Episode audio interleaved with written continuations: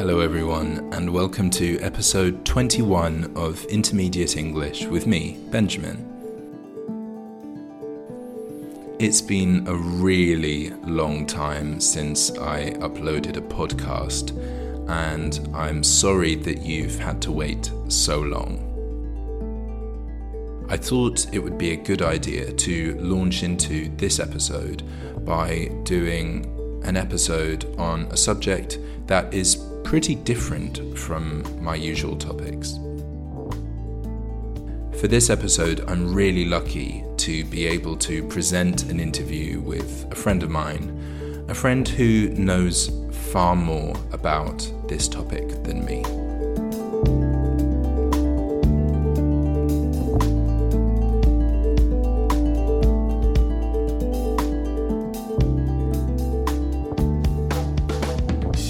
Rob, thanks so much for coming to talk to us. Um, I just wanted to start off by asking you about football and about your relationship with football. When did you start enjoying it? When did you start playing it? So it's funny because I think you think of me as a very football kind of guy, and um, in reality, I actually came to football a lot later than most hardcore football fans. So I was never very good at football as a youngster because mm, uh, many different reasons, but mostly the fact that I had no coordination with my like limbs. Um, so I was always really bad at football, like with other school children and things like that.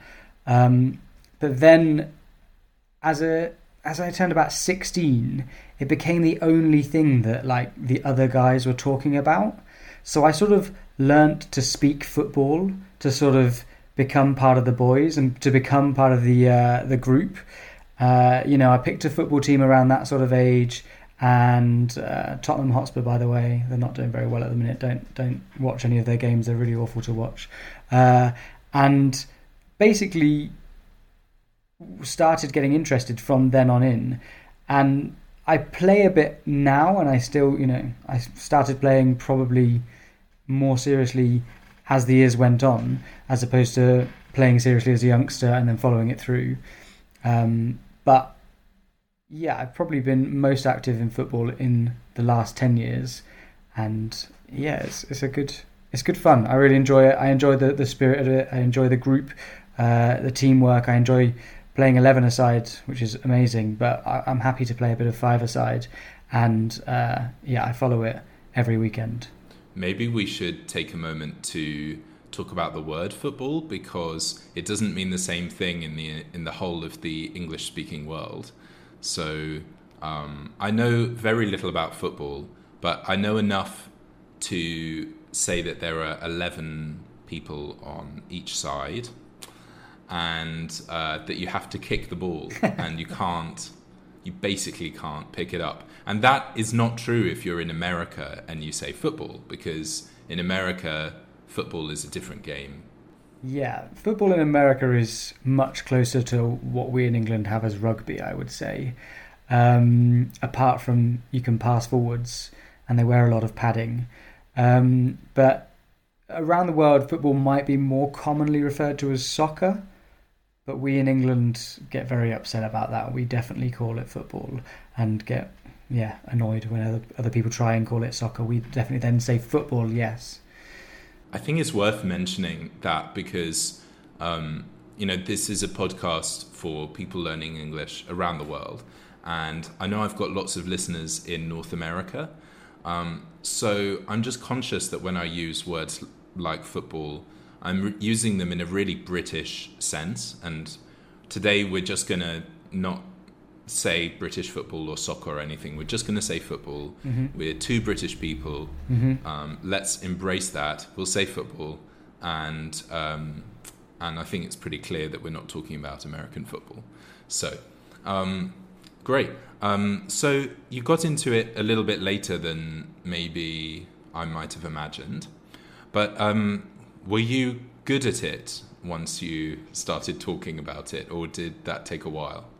I really enjoy playing chess, so I really enjoy the the tactical side of football. I feel like those sides like bring together. So I like I'm much better as a defender. I'm not technically skilled enough to play in any of the forward positions. Uh, in terms of my fitness, I'm also not fit enough to play in any of those forward positions. Um, defenders tend to run a lot less. So you you prefer not running so much? You'd rather Yeah, just stand at the back. I'm, I'm always a spectator, and if I'm a defender, I get more chance to spectate. But actually, it involves a lot more reading the game, understanding where the ball's going to go, the six or seven different options that the person has the ball wants to do with it, and choosing those different routes. And I like reading those and trying to stop them. So being a defender is like probably one of the less glamorous things you can do on a football pitch, isn't it? Definitely. Am I right in saying that out of sort of the most famous footballers, not that there are a few exceptions, aren't there? But yeah. n- not that many of them are defenders. Yeah, you'll think of your Ronaldos and your Messis and these sorts of players, and they're all the ones that score the goals because that's the most difficult thing to do in football. That's the, the aim of the game as such. Um, but defenders are the ones tasked with tasked with stopping those, and effectively, no one wants to see good defenders because they want to see goals. so if they see a good defender, their team scores less. If they have a good defender, maybe a little bit better, but um, yeah, people want goal scorers. Football must be one of the most popular sports in the world, if not the most popular sport. But I think there's a real connection between football and British identity, Mm-hmm. and um, I think that's something really interesting that we could try and talk about and work out where does that come from because um, we don't have a, a British football team that plays very regularly. hmm I mean, uh, just in the Olympics, right? Yeah, that's true. So it's quite complex to try and work out what that has to do with being British, but there is there is a connection there, or is it being English? What's what do you think? So the connection for football in Britain uh, really comes from, I think, the love of competition and having something to to beat other people with, or being good at something to sort of to win games against other people. And Britain as a as a country is is divided into you know the four parts, uh, you know Northern Ireland, Wales, Scotland, and England, and they are fiercely competitive with each other it's a very yeah good way of allowing people to feel like they've won something once every so often. So it connects a bit to the sort of competitive nature of of the Brits. Do you think? Yeah, definitely, Mm. Yeah. definitely. What about the fact that you know, England as a football nation is a sort of moderately successful country, right? Is that fair to say? Yeah, We're not really Brazil or, uh, I mean, even France, where I live, has done a little bit better. exactly. So, um, what, what, why is it that we have such a strong connection with the game? Do you think? So for me, I think that the reason why football is so prevalent in modern culture is because uh, previously, in the last cent- previous centuries, uh, we were a warring uh, community. Europe was very much fighting with each other. Even in the last century, we were having uh, you know big big wars with each other, killing lots of young young people, old people, all sorts of people were dying, and since then. We've had a lot of economic and political changes, but also things like football have come to the fore as ways in which um, society can still have that competitive nature and competitive um, feeling without actually killing people, which I think is kind of one of the main reasons why it's done so well and one of the main reasons why so many people love it because they, they need something to compete with. They want to feel like they've beaten their neighbour in some way, they've overcome something because they feel good when that happens. Um, so yeah, I think that's that's part of why it's so prevalent in society nowadays. I guess supporting a football team is like being part of this enormous family. I'm saying this as someone who doesn't support a football team and doesn't really follow a lot of sport, but it's a bit like being part of a big family, right? You all Yeah. support the same team, and you have this shared identity. Maybe it's linked to a place as well. It might be your local team. Yeah, forgive me for saying this, but it's a bit like a church. It's so it's um you know, the sort of the stadium is the, the temple. The the worshippers are the people that go there to watch. Uh, maybe the choir of the football team. I'm not entirely sure about that. It's a bit pretty tenuous link. Uh, but we're all, in a sense, worshipping in some way these uh, these footballers and, and the manager, and we, we want them to do well. Um, also, that ties in with uh, singing for me, uh, in that some of the best singing I've heard has probably been in a football stadium, and also some of the worst. But these people sing louder than I've heard so many people. Um, it's a real like atmosphere to be inside a stadium watching these people really will the people on the pitch to go forwards and, and, and beat the other team. I have a um, question for you. It's a bit of a cheeky question. Mm-hmm. Um, so you support Tottenham. Yeah. What if, um, let's say, the entire Tottenham team was sold to another club, Mm-hmm. and that club, say, I don't know, Manchester City, right? Mm-hmm. That club sold all of their players to Tottenham. Yeah. Which team would you support? Would you carry on supporting Tottenham? So I think the idea behind it is is the history of the club, and that's sort of where the the club is built and, and what the club is built on. So in theory, we shouldn't be supporting the individual players as supporters. We should support support the club, everything it has done historically. Most clubs have won something in their history. Some haven't won anything, but most clubs have won uh, won something in in the past, and it's that feeling that that's brought to the the fans, and it's that will to make it happen again. I I wanted to ask you a little bit about the um, English football fans because um, you know, both of us live in Europe. I think we're a bit. Um, I think we're reasonably aware of what the perception is of English football fans, and it tends to be pretty negative. And I think even maybe it's got a bit better now, but but about ten years ago or, or fifteen years ago, I think there was a very negative perception of English football fans. Yeah. Is there any truth in that, or are they worse than the others?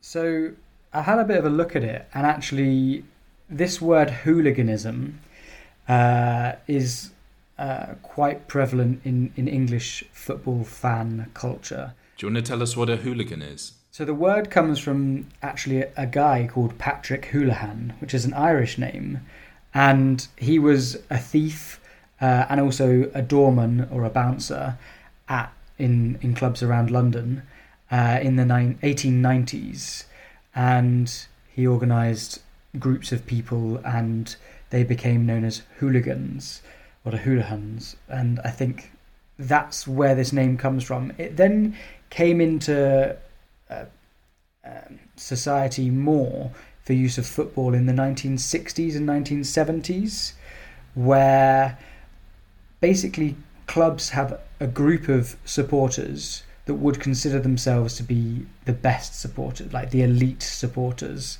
and they would quite often meet local rivals at the stadium. You know, they'd all travel down to the stadium and they'd all basically have a big fight before the match. And that became quite common in the 60s and 70s where they just got very angry and rather than letting the teams beat each other, they actually physically went and did it themselves, which became quite a big problem. Uh, and I think it ended in, to a certain extent, in the Hillsborough disaster in 1989, where 92, no, 96 people died uh, by being crushed by rail- railings. Uh, and it's a very sad, uh, sad time. But basically, the police got more powers and they started dealing with hooliganism a little bit more. Um, but that led to Britain being banned from European Cups. They weren't allowed to, to play in European Cups for a couple of years. And uh, that's kind of where this British, uh, I, the idea of British being hooligans and, and the fans generally being unruly comes from. From then on, it's gone a bit further, and you will have you know groups of fans traveling to with the the national team, and basically wanting to cause trouble, but it tends to be a very small minority, and actually somehow it tends to get arranged that they meet up somewhere away from the stadiums nowadays, and they'll do whatever they want to do, and then have a little fight, and then go to the football match after that, which I find quite funny. Like they must have a secretary or something like that that says communicates with the other fan secretary and says, right, we're going to meet at this park, you know, flash mob and uh, have a little fight and then go and watch the football match. That's really interesting. So there's the organized violence away from the stadium and then a bit of organized uh, competitive violence on the pitch. That's another thing about football is that it's very much considered to be sort of peacocking in terms of violence. It's it's considered it's a contact sport, but more and more uh, nowadays the contact seems to be lessened in the sport. So any form of dangerous contact that could cause broken ankles or broken uh, or damage to another player is generally uh, a red card offence. So a sending off offence where the player should be removed from the pitch because they've done a dangerous committed a dangerous act.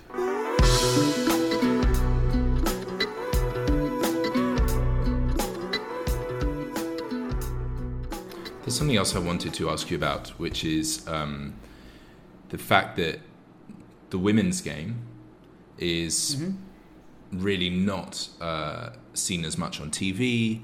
Um, mm-hmm. It doesn't attract the same attention. Um, do you think that that's a big problem in football? I think it is a a problem, and I think it is slowly getting rectified. Uh, more and more nowadays, there's a lot more um, social media activity, uh, and general uh, interest in the news in the women's in the women's game. I think quite a lot in England. It's because the women in England are playing quite well, and they tend to get to the semi-finals of the international competitions. So people like supporting them, which I think is is fantastic. In North America, generally, the game is probably seen as more of a women's sport. I would argue. I, I'm I'm not a resident in North America and I've not lived in North America, but I would say that uh, they want the boys to play more baseball and NFL and hockey maybe and things like that. But the girls are quite often playing football. Um, I think there's a film called She's the Man about women playing football and uh, in a man's team and doing just as well because she's a woman. And I think there's a lot of women in sport in football in North America, particularly, but around the world, I'd say it's uh, a little bit behind the men's game in terms of how the world, how the people see it, how society sees it, which is quite sad because what they do and the skill level that they play at is still very high. As I understand it, over the last year or so since um, the pandemic has um, become more and more significant in our lives, and since there have been so many lockdowns around the world, British football um, has started to take on more significance uh, around the world and become better known around the world. Is that something that you've noticed as well? Yeah, I'd say that's true. Um, lots of people are looking for for an interest, for something to do. And one of the things that they did in the UK around COVID was they they started when they restarted football. So many people were insisting that it got restarted. Um, they made it so that every game, because you couldn't go to the stadiums to watch it, they spread every game over a, over the day. So it's not now that all games start at three o'clock as it used to be. Um, you get a game starts at twelve or twelve thirty, then a game at three, then a game at five, five thirty, then another game at uh, eight thirty. You know, they can go quite late, and I think that enables more people around the world to catch live football because at three o'clock, you know, in North America it might be early morning, more like ten o'clock in the morning, 11, nine o'clock in the morning, uh, or even earlier if you're West Coast, um, and it could be quite late. Uh, you know, when you go eastwards around the world. So I think that these extended days makes it easier to view, which might have contributed somewhat to it being more more popular around the world. Tell me about the World Cup. So with the World Cup, it's uh, the next uh, edition is going to. I'll, say it's not the right word for that at all. The next competition is going to be held in 2022 in Qatar. Um, there's a bit of contention around this because Qatar is not a football nation. It was a nation of about 500,000 about 20 years ago. Now it's two, maybe 3 million. Uh, so they're not considered to be a footballing nation as such, but they are hosting the World Cup. Uh, there's some serious issues with workers and migrant workers in Qatar. Uh, and that is probably one of the darker sides of football, I would say, in that um, there still seems to be a lot of uh, corruption involved at the highest level where money will get the player that it needs to get to a certain club, and that's quite often a big problem. Uh, and it will also get certain things uh, to move in certain ways. Um, but we've got a World Cup in Qatar, in Qatar. It's going to be played in the summer in 2022 in the middle of the desert sun. Uh, and we'll see how the footballers handle that. They, they were in Brazil in 2014. And uh, one of the things that hosting a World Cup tends to bring in history is it tends to bring you your uh, or the, the host nation a better result in the World Cup. And the Brazil 2014 World Cup was actually uh, not a good World Cup for Brazil, where they were beaten by Germany 7 1 in the semi finals and ended up finishing fourth. Um, they were very hopeful for a good result, and sadly it didn't come about. But the last team to, to host and win the World Cup was France in 1998. Uh, so, yeah, it's a it's a great competition. So you think Qatar might be in with a good chance of getting to the final this time around? I don't think they're qualifying. I th- no, I think they automatically automatically qualify, but uh, we'll, we'll, see. I think uh, generally in terms of national teams, the reasons why the the bigger nations do well is because they've got a wider pool of players to choose from. So Iceland had a major shock in the Euros in 2016, they're a relatively small country, uh, very small population, and they managed to beat teams like England uh, in these competitions. So, places like England, France, Brazil uh, tend to do very well in these competitions because it's a, a big culture and also a large population to, to support that. But equally with football, there's this possibility that anything could happen. Like you mentioned, Iceland with a population uh, probably about a hundred times smaller than England, managing to beat England. Um, so there are sometimes some big upsets, aren't there?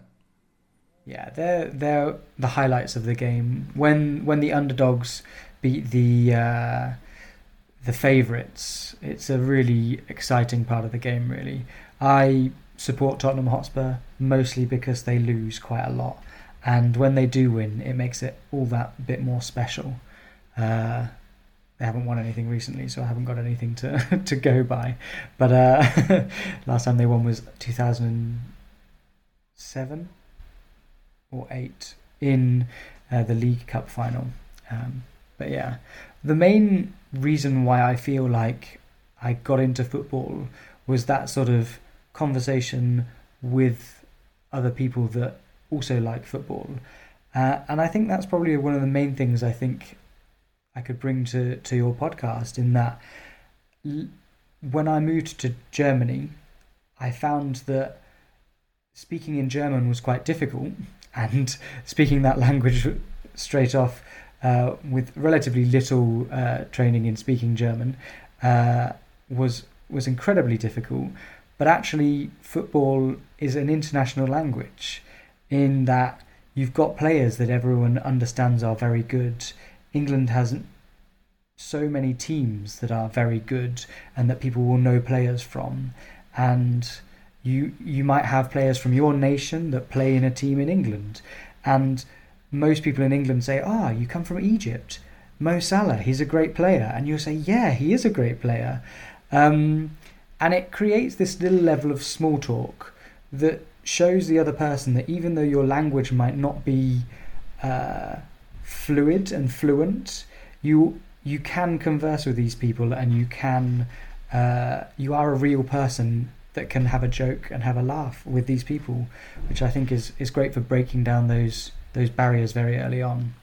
I I, I know exactly what you're talking about because um, you know, both of us we, we live outside of the UK, although we were both born in the UK, and um, I think that football and sport more generally is this way of allowing contact between people from different countries, encouraging contact for people from people from different countries, and encouraging them to travel to go and support their national team or their um, the team that they support.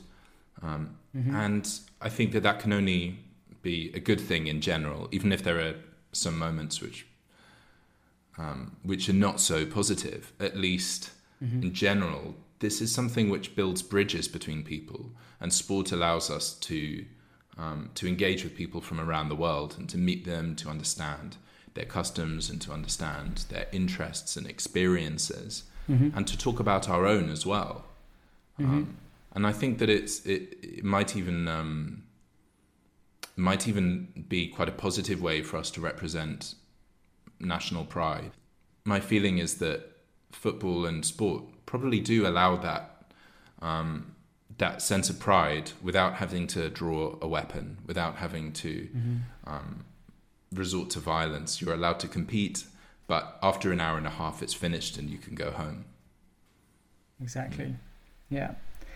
I have a tiny little story to end with, and I started uh, when I moved to Birmingham, uh, a city in England, to study. I started working at a French restaurant called called Chez Jules, uh, and in the kitchen were uh, two French Algerian men, and they both you know fluently spoke French to each other, and I can't speak a word of French, as Ben knows apart from maybe introducing myself. um, and the one of the chefs was quite a nice guy. He was interesting, and uh, I got along with him okay. And the other one was a guy called Pappy, and Pappy, uh, he really didn't like me. I'm not not going to lie, he really didn't like me. Maybe it was the way I looked, maybe it was the way I, I walked around pretty carefree, um, and he was sat in the kitchen making all the dishes, doing all the hard work, and I would do the waiting and serve people. But he, he hated me. And then I spoke to him about football, and he's an Arsenal fan. And for those in the football world, there are certain teams that have uh, a derby with each other where they'll be local and they'll generally dislike teams for long periods of time. So a bit of a competition between yeah. one and the other that's gone on for decades. Exactly.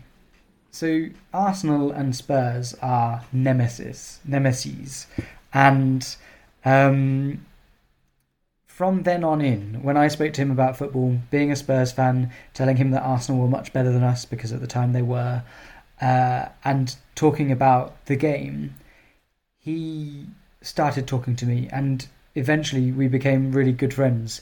And it made my work life a lot easier. It made me feel a lot better about myself, and it, it made him enjoy his work a little bit more. We'd have a joke every day about how bad Spurs were playing and how well Arsenal were playing, or vice versa. We'd watch a couple of games together, we'd share a drink, uh, and it really was a key to open that door, and I really, I think that it's it's very valuable to have something like that when you're uh, when you're trying to talk to people.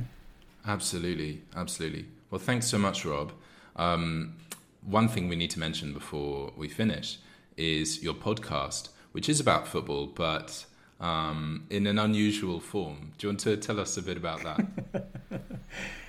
Are you sure you don't want to, you know, open it up a bit better yourself? No, um, yeah, it is about it is about football. It's about a version of the game called fantasy football or fantasy Premier League, to be more precise. Uh, I've got a podcast called Not So Fantasy Football: A Loser's Guide to FPL. There's a, there's a game called Fantasy Football where you pick 15 players and you put 11 of them onto the pitch, and uh, they will play in real life every weekend. And when the player in real life scores a goal, you'll get a certain amount of points for the player that you decided to field on that day. Um, and you get your your team gets points, and then you compete against other teams also getting points. And it's a community of about eight million uh, total accounts. Live accounts is probably a bit less than that, but uh, it's played widely around the world, and we decided that we weren't very good.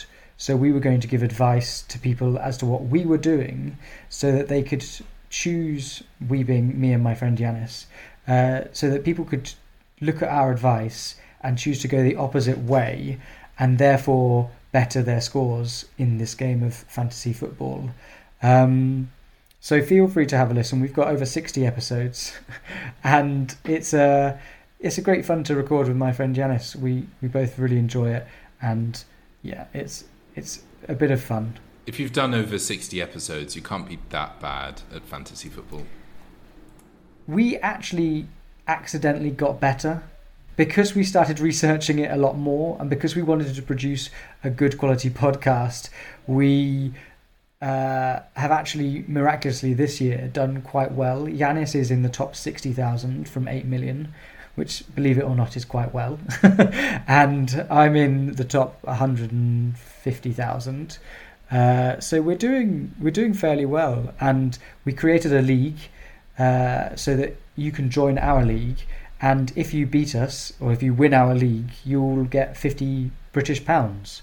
Uh, so if you want to join that next season, sadly it's not open this season anymore, but the competition reopens again in September for ne- August, sorry, for next season. So it's called Not So Fantasy Football, and it's on which podcast platforms? It's uh, distributed by Anchor, but it's available on Spotify, Google Podcasts, and Apple Podcasts. Fantastic. Thanks so much for coming to speak to us, Rob. Thank you very much, Ben, for having me. It's uh, great to great to be here, and I, I've loved listening to your podcast. Let's do this again soon. Definitely. Bye.